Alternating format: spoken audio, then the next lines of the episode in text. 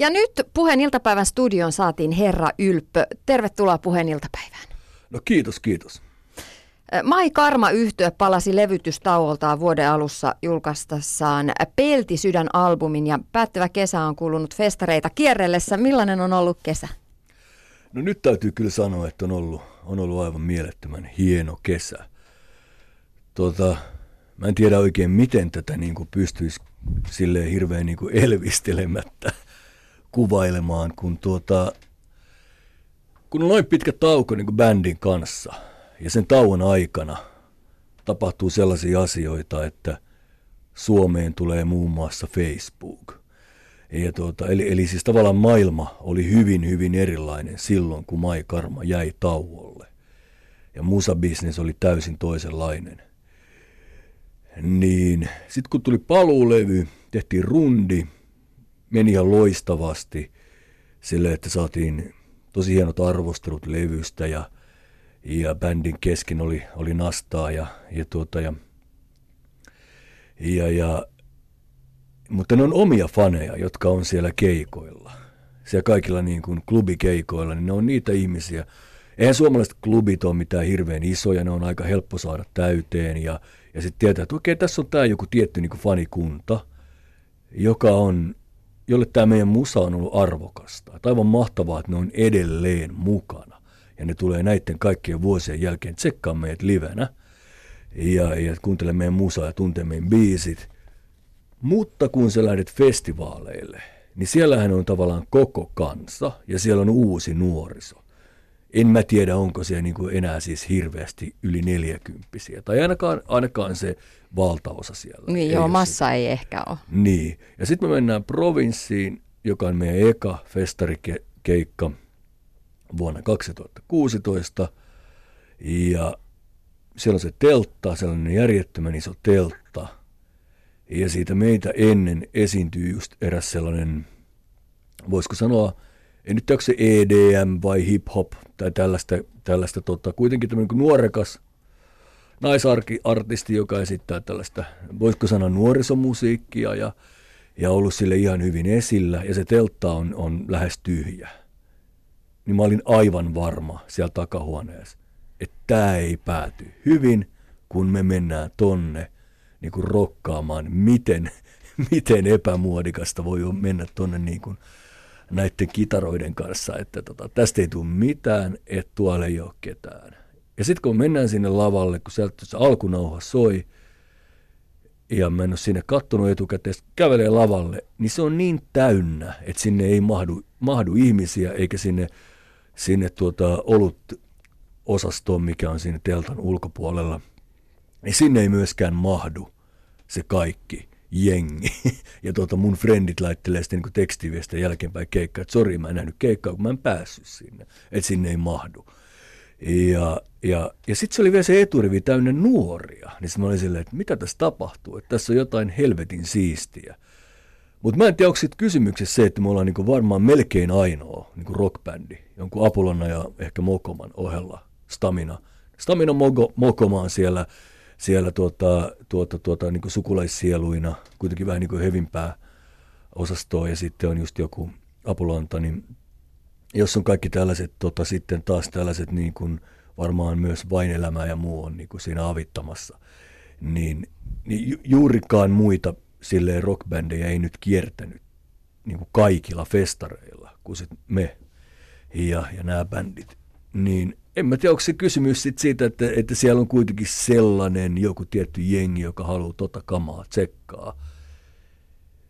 Ja sitten ne tulee ja haluaa kokea tämän niin kuin voiman ja vimman, mitä me tarjotaan. Mutta onhan se myös tällä hetkellä, jos katsotaan ö, muusikoita, jotka kiertää, niin paljon siellä mennään taustanauhojen kanssa, niin myös silloin arvo, että on oikea bändi, jos on oikeat soittimet. Joo, mä en ole ikinä niin kuin pystynyt tota sillä tavalla arvottamaan enkä halua, koska mä niin dikkasin esimerkiksi nuorena aivan järjettömän paljon Nine Inch Nailsia. Ja kun mä oon nähnyt Nine Inch Nailsin livenä, niin ei mulla ole aavistustakaan, että mikä sieltä tulee koneelta ja mikä on niin kuin ikään kuin oikein soi, oikeasti soitettua. Et, et, siis mä oon aina sanonut, että musta musa voi tehdä vaikka piereskelemällä, että se on ihan sama millä se tekee, että kunhan se on niin kuin se lopputulos sellainen, että siinä on joku tunnelma. Mutta meidän tapauksessa, meidän musaa ei voi tehdä toisella tavalla. Et jos meiltä puuttuu se sähkökitara, niin sit se ei ole maikarma ja se ei ole se meidän tapa. Et ei ole oikeaa eikä väärää tapaa, mutta se tunnelma, joka välittyy meidän musasta, on aivan eri kuin mikä vaikka JVG-musasta. Ei se ole sen parempaa tai sen huonompaa, mutta se on erilaista. Ja totta kai on aina, eihän ne ihmiset, jotka hakee sitä tunnelmaa, jota me tarjotaan, eihän ne yhtäkkiä ole delannut. Vaikka se mediailmapiiri on muuttunut ja, ja niin kuin muodit muuttuu. Nythän mä luin jo artikkeli, jossa julistetaan, että EDM is dead. Ja tota, just kun mä oon oppinut termin, niin toi, toi kuvio on niin, niin nopea toi muutos on järjettömän nopea, niin ei se sitä tarkoita, että ne ihmiset on kadonnut johonkin, jotka haluaa kuunnella sen tyylistä musaa, mitä me soitetaan. Mm. No kuuden vuoden Mai Karma tauon aikana sä oot keikkailu Herra Ylppö ja Ihmiset bändin kanssa. Oliko nyt erilaista lähteä Mai Karmon kanssa liikkeelle ja jatkuks kaikki suoraan siitä, mihin te viimeksi jäitte? Jaa, hirvittävän vaikea kysymys. Se jo, jollain tasolla se jatkuu siitä, mihin jäätiin, mutta ilman niitä negatiivisia sellaisia. Me oltiin päästy yli niistä meidän, meidän niin kuin kaikista sellaisista lapsellisista väännöistä. Ja me, me lähdettiin hakemaan semmoista niin kuin, Maikarma on semmoinen intiaaniheimo.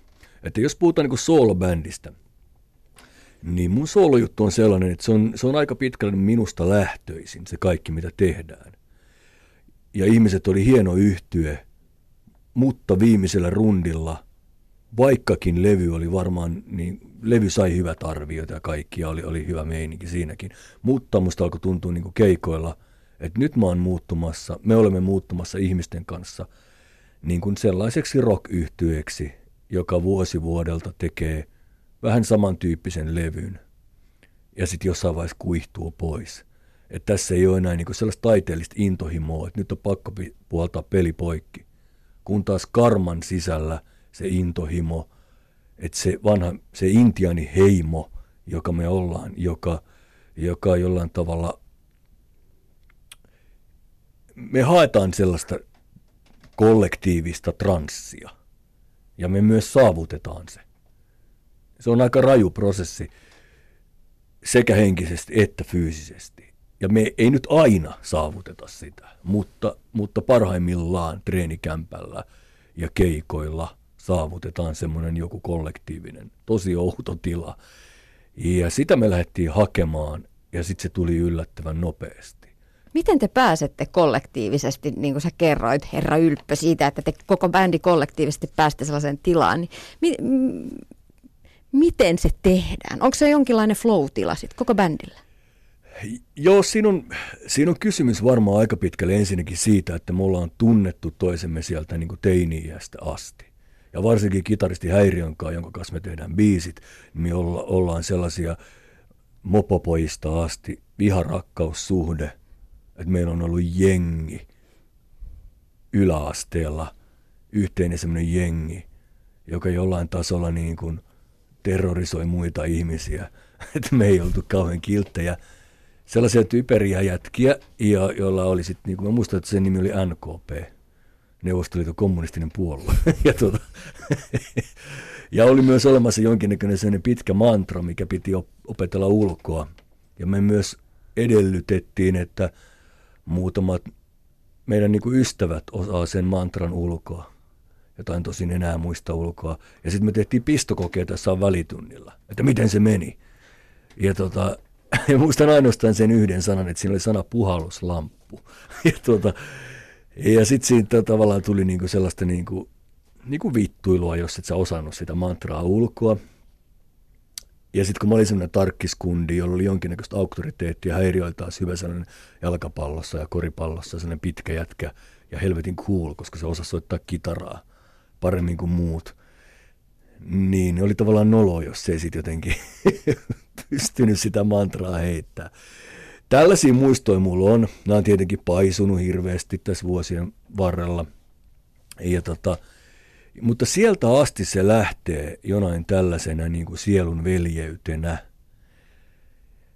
Ja, ja sitten se tulee musiikin kautta. Että tulee mitä tulee. Että me ei hirveästi pystytä vaikuttamaan siihen, minkälaista musiikkia me tehdään. Kun taas soolourassa mä pystyin hyvin, hyvin pitkälle vaikuttamaan siihen, että nyt haluan tehdä pianoballadin ja nyt haluan tehdä HC-punk-biisin. Ja mulla oli ympärillä Hamid Moeni ja Janne Joutsenniemi ja tällaisia tyyppejä, jotka pystyy toteuttamaan kaiken sen musan, sen vision, joka mulla oli. Että mulla on tässä tällainen riffi, mä haluan, että tästä tehdään pianopalladi. Niin mulla oli pianisti, joka pystyi sen tekemään.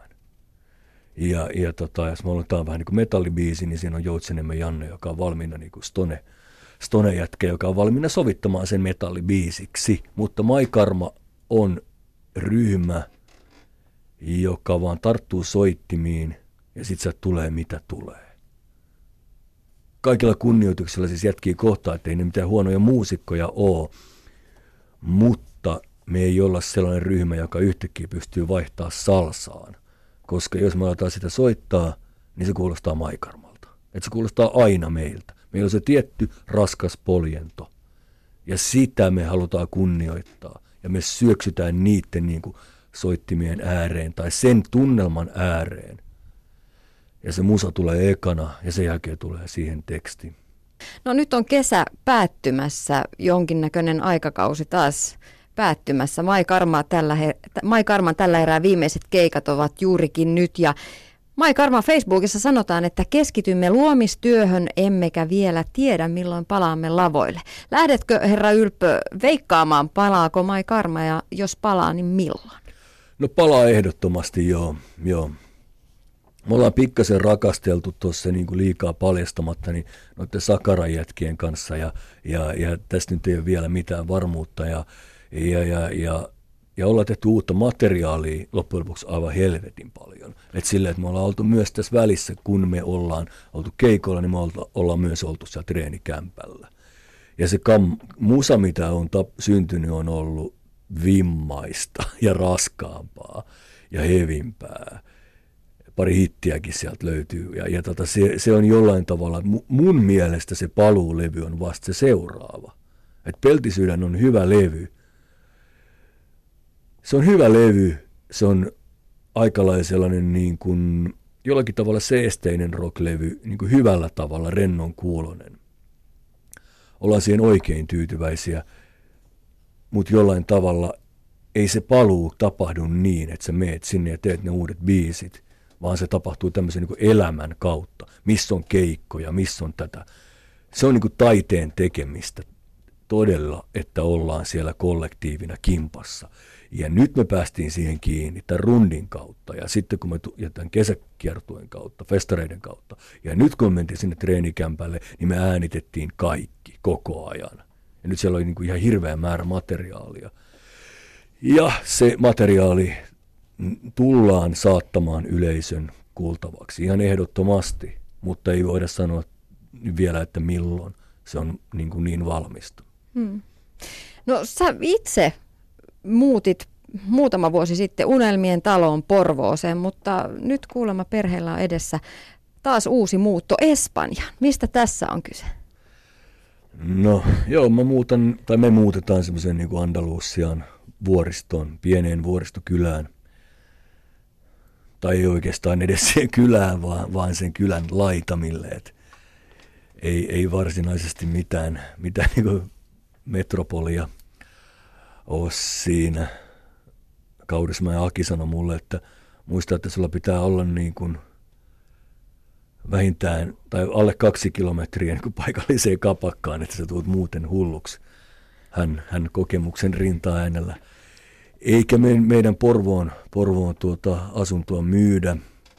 Siihen tulee vuokralainen ja, ja, ja, ja niin suurella todennäköisyydellä. Ja, ja Joo, mä haluan tehdä ensimmäisen elokuvani.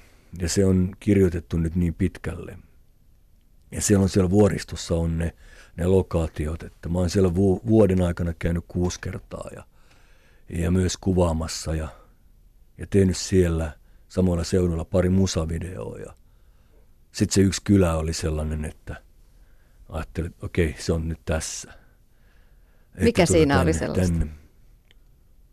No, Joo, joku, joku määrittelemättömyys myös tässäkin. Että mä aina puhun siitä niin tunnelmasta, että miten tärkeä tunnelma on, on sekä musiikissa että taiteen tekemisessä. Että jotenkin sisältöä tärkeämpää jopa mulle. Sen takia en pysty koskaan niin kuin kirjoittamaan kirjaa, koska mä en, mä, en, mä en saa tunnelmaa siihen millään. Et kuvaan mä saan ja musaan mä saan ja ehkä biisin tekstiin sen tunnelman, mutta aina kun mä yritän kirjoittaa, niin, niin että kustannussopimusta tarjottiin tekstien perusteella, mutta ei siitä tule koskaan mitään, koska, koska mä en sitä tunnelmaa niin kuin joten, mielestäni saa siihen. Okei, joku muu voisi löytää sen siitä, mutta, mutta ja se on tuossa sama juttu tuossa mestassa, että siinä oli vaan se tietty tunnelma, että, että tämä sen nyt pitää olla, että, että tänne, tänne. Ja mä etsin sieltä semmoista kämppää, meni yhdeksi päiväksi sinne ja kävin muutama kämpän läpi ja okei, mä otan tämän. ja perhe siihen tyytyköön. Millaista elokuvaa olet tekemässä? Kuinka paljon voit jo kertoa? No ei sitä tietenkään hirveästi, se on niin kuin tuommoinen Don't Tell Your Plans. Että tuota, mutta se on niin kuin nimeltään Kronos Kairos. Kronos Kairos, ainakin tällä hetkellä, ja, ja, ja se on Skiffy Road Movie, mustavalkoinen, tämmöinen eurooppalainen art house, englanninkielinen ehkä osittain espanjankielinen, mutta mustavalkoinen Skiffy Road Movie, aika hullu. aika hullu, joo. Ja, tota, ja, ja siitä on kirjoitettu nyt se siis se ensimmäinen kolmannes. Ja sitä lähdetään kuvaamaan sitä ensimmäistä kolmannesta. Ja, ja mitä tästä nyt uskaltaisi sanoa?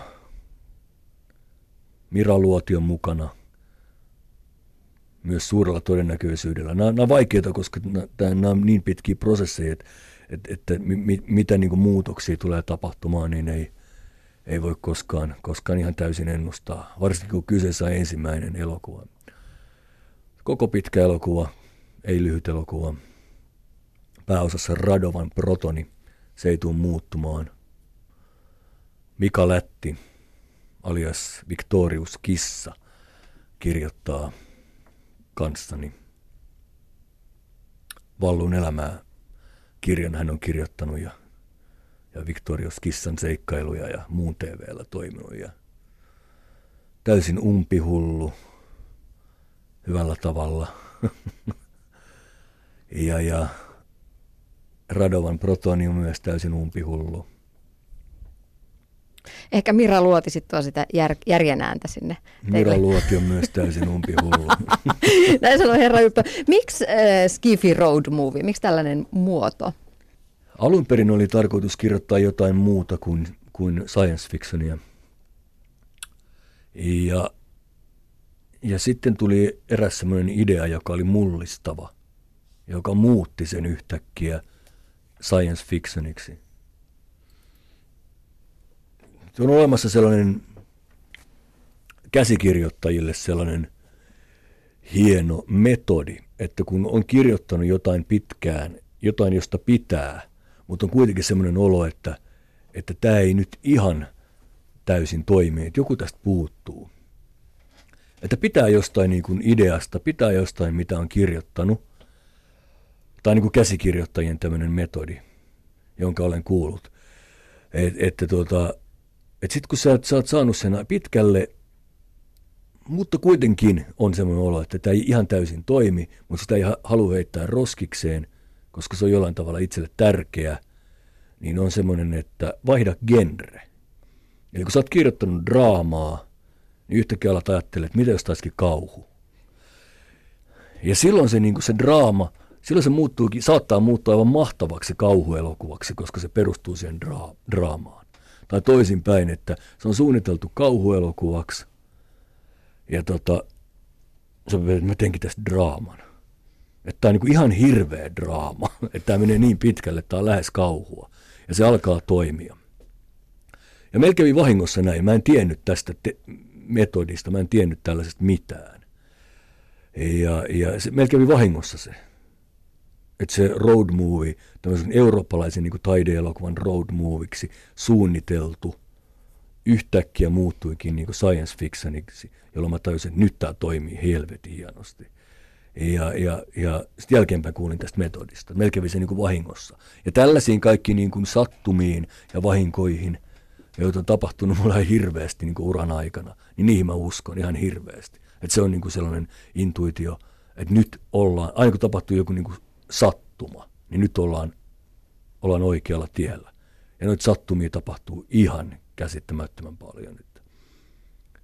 Ne on semmoisia konkreettisia asioita, että jos mä ajattelen jotain niin kuin, että minun pitäisi saada elokuvaani niin kuin tuota, lammaslauma. Ja sitten kun mä menen Porvoossa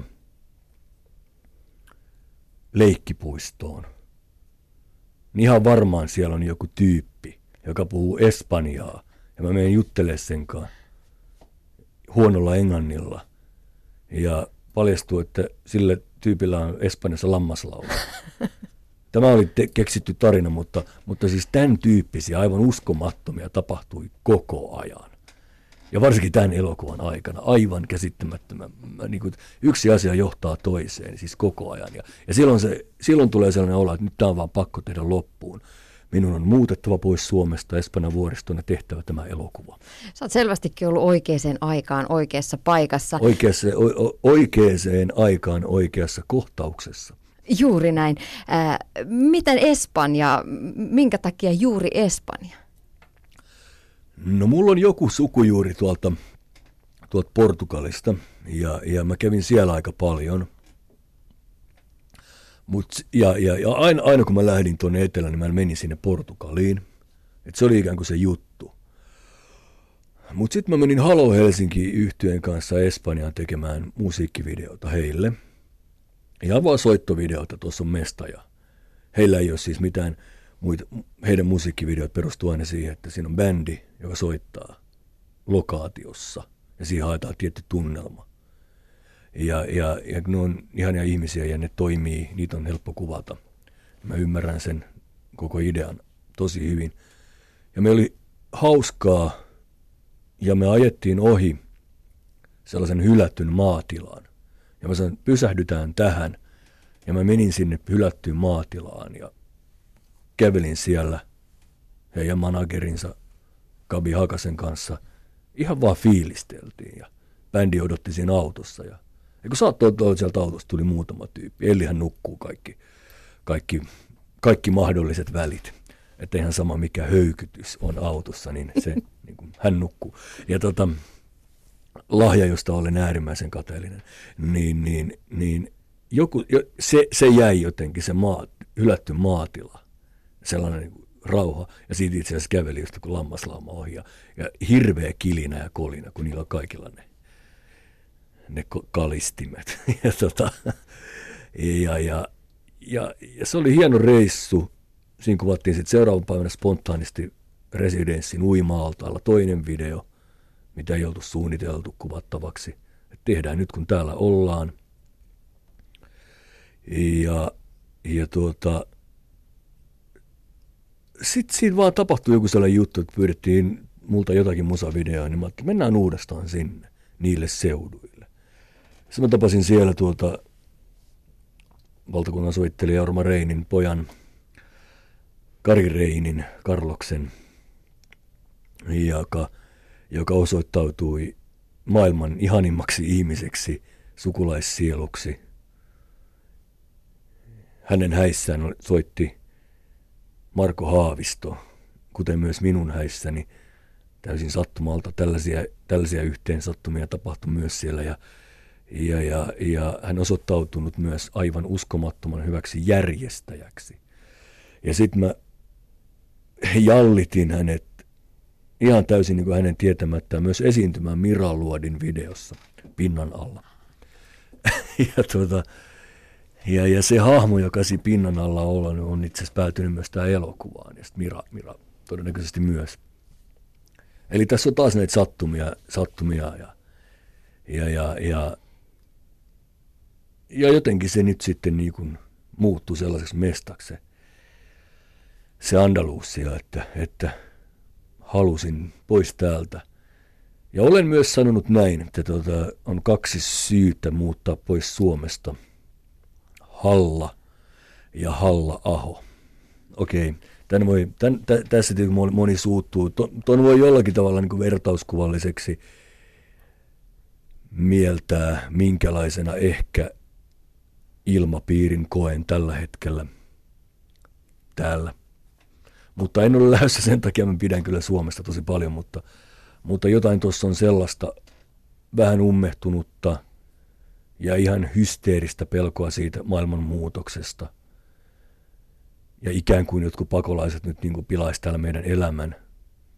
Asun aika lähellä vastaanottokeskusta, en ole huomannut mitään. Tuolla on jossain Syyriassa kahdeksanlapsinen äiti, joka ei saa enää lapsilleen ruokaa eikä lääkkeitä. Ja me ollaan silleen, että vittu et tuu tänne. Jotain tässä on vialla. Itse en osaa näitä asioita ratkaista ja ymmärrän ihmisten pelot, mutta tavallaan en. Koska nyt niin kuin, ottakaa nyt iisisti. Että se on niin kuin silleen meillä mitään hätää täällä Suomessa. Ja me voidaan auttaa ihmisiä. Aivan varmasti. Ja meidän ei tarvitse kenenkään tehdä mitään muuta kuin pitää huolta lähipiiristä. Mä en pysty muuttamaan Syyrian tilannetta, enkä, enkä, enkä mitään muutakaan muuta kuin katsoa, että mun lähipiirissä jengillä on asiat hyvin. Ja se me pystytään kaikki tekemään, ja tämä on tämmöinen, ah, halleluja, niin jos me tehdään kaikki se, että me katsotaan, että meidän lähipiirissä on hyvä, pidetään pienemmistämme huolta, niin silloin tämä maailma pelastuu. Hmm. Niin kun, tämä on musta yksinkertainen asia. Me voidaan katsoa, että meidän frendi ei kaadu niin kuin naamalleen katuojaan. Että me voidaan kääntää se. Ja, ja, ja me voidaan katsoa, että me skideillä on asiat hyvin ja meidän naapurin skideillä on asiat hyvin. Ja mitään muuta meidän ei tarvitse pystyä tekemään.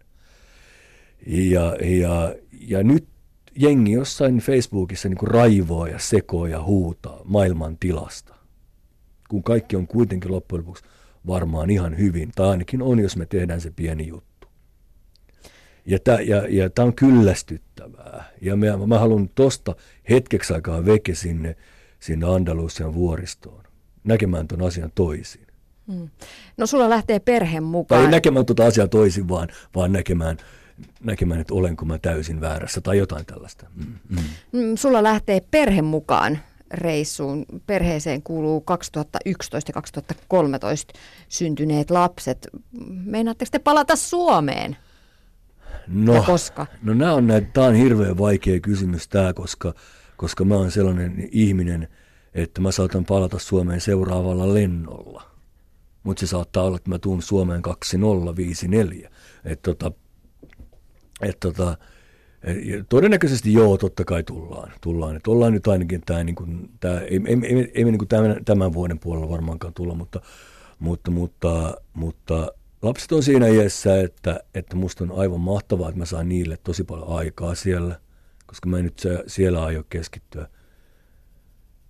Keskittyä siis, mm, siellä on ehkä jotain niitä ohjaushommia lisäksi ton, ton leffahomman, mutta todennäköisesti mä laiskottelen aika pitkälle ja kirjoitan ja varmaan teen biisin tekstejä ja tolleen. Niin, näkemykseni laiskottelusta. Mutta tuota, Kauko Röyhkä aikoina sanoi, tai sanoi mulle kerran, kun se tuli lomalta, että mä tein 25 Kreikassa, voitko kuunnella nämä demot? Mä olisin, niin, niin, niin siis sinä kutsut tätä lomaksi. Mutta tota, anyway, niin, niin, niin tässä on tämä. Joo, Skidiakaan hieno, ihana olla siellä ja vaimokaan ja muuta, totta kai. Totta kai, että se tulee olemaan silleen, silleen varmaan, varmaan hienoa. Se on nyt niin kuin mahdollista. Herra Ylppö, sä oot kuvannut ja ohjannut paljon musiikkivideoita ja nyt siis tulossa ensimmäinen pitkä elokuva. Mm. En sanoisi nyt, en tiedä milloin se tulee, mutta tekeillä. Pikkuhiljaa, niin, nyt on niin, tekeillä. Niin, näin, näin se on tosiaan näitä musiikkivideoita omille yhtiöille, mutta myös CMXlle, Halo Helsingille ja Pariisin keväälle. Mikä kuvaamisessa videon teossa kiehtoo? No joo, mä oon, no ensinnäkin niin tuota musiikkivideot on, on, on hauska tehdä, mutta se, se visuaalinen ilmaisu, mikä niissä on, niin, niin siinä on aina hirveä kiire. Et siinä on kaikkien niin bändin aikataulut, omat aikataulut, huonot budjetit, ja se tehdään ja siinä on tietyt kompromissit ja se pitää sopia siihen biisiin, niin mä näen, että se visuaalinen ilme ja se taiteellisuus, mä oon tyytyväinen useimpiin videoihin, mutta se on vielä niin kuin silleen kaukana, että mulla on semmoinen olo, että näytön paikka on edessä, että täältä pesee, että ette tiedäkään mitä täältä on tulossa, koska ne musavideot ei ole läheskään, mä, mä teen ne kaikki pääsääntöisesti yksin. Mun täytyy korostaa tätä, että näissä videoissa ei ole takana tuotantoyhtiötä, mikä yleensä on. Mä kuvaan yksin, mä leikkaan yksin, mä ohjaan yksin, mä käsikirjoitan yksin tai ideoin bändin kanssa.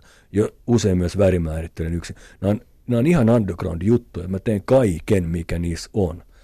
Ja, ja mielestäni siinä pärjään ihan okei. Okay. Että, tota, että tuolla on, mulla on semmoinen olo, että antakaa mulle se oikeasti kunnon 20 tonnin budjetti, niin mä näytän. Että mä teen ihan helvetin hienon. Ja tota, tässä mä uhoan näin. Ja, tota, ja, ja, ja, ja, mutta se musiikkivideo, siis mä, mä rakastan liikkuvaa kuvaa. Mä oon rakastanut, se on kiehtonut mua niin lapsesta asti.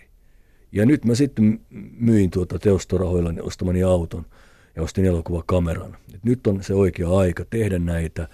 Ja sitten näitä on siunaantunut vaan silleen vähän niin kuin sattumakauppaa myös näitä kaikki videoita. Et se on näiden artistien kanssa ollut älyttömän kivaa ja sitten, sitten niin kuin monien kanssa on käynyt niin, että ne on sitten ilmoittanut, että ne haluaa jatkaa munkaa. Miralle tehty neljä videoa ja nyt haluaa, haluaa jatkaa munkaa. Ja Irinalle mä tein yhden ja se ilmoitti sen jälkeen, että se haluaa jatkaa munkaa, että seuraavat videot. Että, että siis se vaan on, niin kuin, on, on, on ollut hauskaa, on ollut mukavaa, on ollut, on ollut kivaa ja, ja on, on pystynyt välittämään ehkä sit sen, sen tunnelman, mikä niissä biiseissä on. Ja viihdyn huomattavasti paremmin kameran takana kuin kameran edessä. Hmm. Mutta sä oot kuitenkin ollut muutamassakin rockibändissä keulahahmo, eli tosi paljon, hyvinkin vahvasti esillä. Oletko ihmisenä erilainen silloin, kun ohjaat, kuin silloin, kun esiinnyt?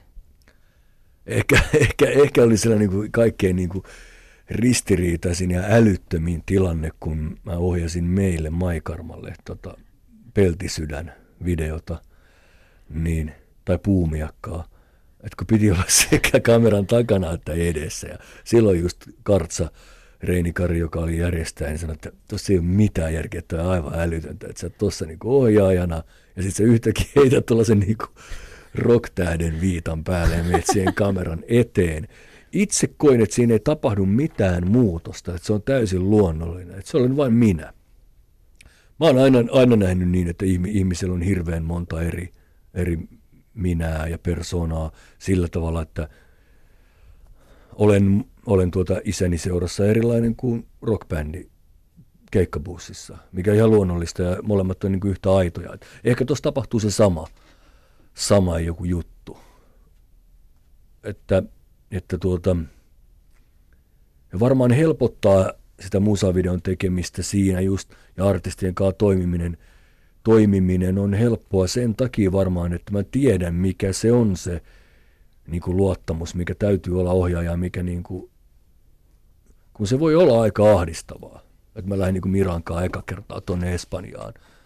Toki me tunnettiin tuolta PMMP-kuvioista silleen ja, ja, ja, ja, ja tota, kaiken näköistä historiaa on siinä ollut, ollut matkan varrella, niin, niin, mutta se, että sitten hänen mennä esiintymään siihen kameran eteen. Tai Ellin tai, tai, tai Tuunelan Arton, joka ei myöskään, Arto ainakaan ei viihdy hirveän hyvin kameran edessä. Niin sitten mä artistina tiedän sen, miltä se tuntuu. Niin mä pystyn sen luottamuksen luomaan siinä. Että mä heti ekana sanon, että mun intressit on samat kuin sun, saada sut näyttämään hyvältä, saada tämä musavideo näyttämään hyvältä. Ja sitten lopulta mä saan aikaan sellaisia asioita, että Mira heittäytyy selälleen veteen niin, että silmätkään ei räpsähdä. Että kaiken näköistä siellä on tapahtunut, tapahtunut hienoja, hienoja juttuja, mutta joo. Joo, siis itse en näe sitä, sitä roolin muutosta siinä, vaan näen, että ne tukee toisiaan. Herra Ylppö, syksyä kohti ollaan menossa. Kesä alkaa pikkuhiljaa olla eletty. Mitä sä odotat syksyltä 2016? Määrittele syksy. Aina vähän vaikea ollut näin, näin tavallaan näin vuoden ajat ymmärtää.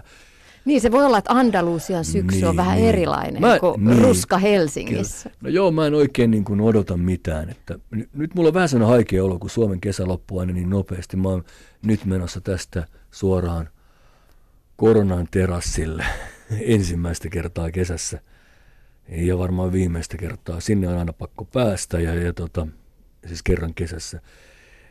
Ja, ja en mä yhtään tiedä, mikä siellä silleen odottaa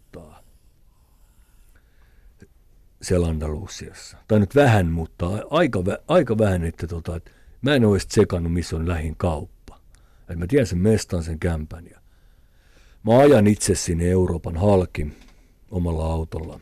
Vien kaiken kuvauskalustoa ja tuollaista.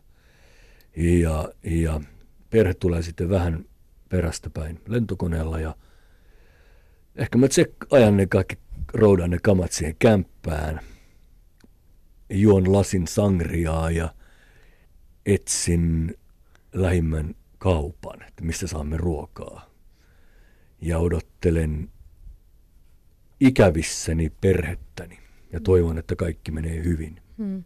Mutta sä oot pari kertaa tässä maininnut sangrian juomisen ja terassille lähdön. Sä oot julkisuudessa puhunut alkoholin käytöstä ja myös sen riistäytymisestä. Mikä on tilanne nyt? No näinhän ne aina sanoo, että nyt on hyvä tilanne. Hyvin menee. Joo. Ei, ei mulla ole sellaista tuota ikinä, sel, tai ei mulla ole sellaista, että mä, mä sylkisin lasiin. Että kyllä meillä oli niin Porisperen keikka semmoinen, että join viskiä ja aloin kutsumaan yleisöä lavalle – siinä oli sitten niinku puumiekkabiisin aikana aika isot bileet siellä lavalla ja se viskipullo kiersi siellä. Ja järjestysmiehet katsoivat kauhuissaan. Et tässä ei ole mitään tehtävissä, kun noitten niin mellakka-aidan yli tulee tota jengiä. Mutta mulle ei, se ei ole enää eskapismia, mitä se oli aikoinaan. Mä olin aivan täysin mulkku sellainen ihminen, jolla oli noussut se kusi päähän. Ja, ja, ja, ja, tuota, ja käytin alkoholia aivan liikaa. Ja ismieni vastaisesti elin. Mä olin ihan paska jätkä, ja tuota, ja, mutta hoidin rock-tähden tehtävää mallikkaasti mikä oli huono juttu, koska jos ne hommat olisi niin kuin kusahtanut, niin ehkä mä olisin tajunnut, että, että nyt pitää niin kuin lopettaa tämä touhu, tämä tämmöinen niin kuin sekoilu. Ja, ja, ja sitten tuli seinä vastaan siinä hommassa ja, ja tapahtui muutos. Ja tällä hetkellä juhliminen on, on juhlimista eikä sitä eskapismia. Mm. Mutta kuinka vaikea on tasapainoilla rokkielämä, taiteilijaelämä ja sitten pikkulapset perheen isän roolin välillä? Ei ollenkaan. Meillä oli Karmarokissa festareissa, esimerkiksi poika oli eka kertaa katsoa meidän keikkaa. Ja kyllä siinä itku turahti, kun mä sitten viimeisessä biisissä piikkasin, että tuolla Miksoskopilla on poikani Atlas. Ja ihmiset taputtaa, että ensimmäistä kertaa katsomassa keikkaa. Että. Ja, tota, ja, ja, ja, ja, se ei ole ollenkaan, siis keikka oli ihan samanlainen. Siinä oli samat niin kuin räyhät ja sekoilut ja heilumiset ja kiroilut ja, tota, ja, ja, ja, ja kitaristin tönimiset ja, ja siinä ei ollut mitään eroa. eroa ja tota, mun mielestä niin kuin skidit tuo energiaa elämään ja pelkkiä positiivisia asioita. Enkä ole ikinä ollut semmoinen taiteilija, joka, joka siitä ahdistuksesta ammentaa. Että niin kauan kun, kun meillä menee jollain tasolla hyvin bändin kanssa, miten nyt menee ja, ja, tota, ja niin, niin, niin, ja lasten kanssa hyvin, ja, niin, tota, niin, niin siitä saa energiaa ja se energia välittyy siellä taiteen tekemisessä.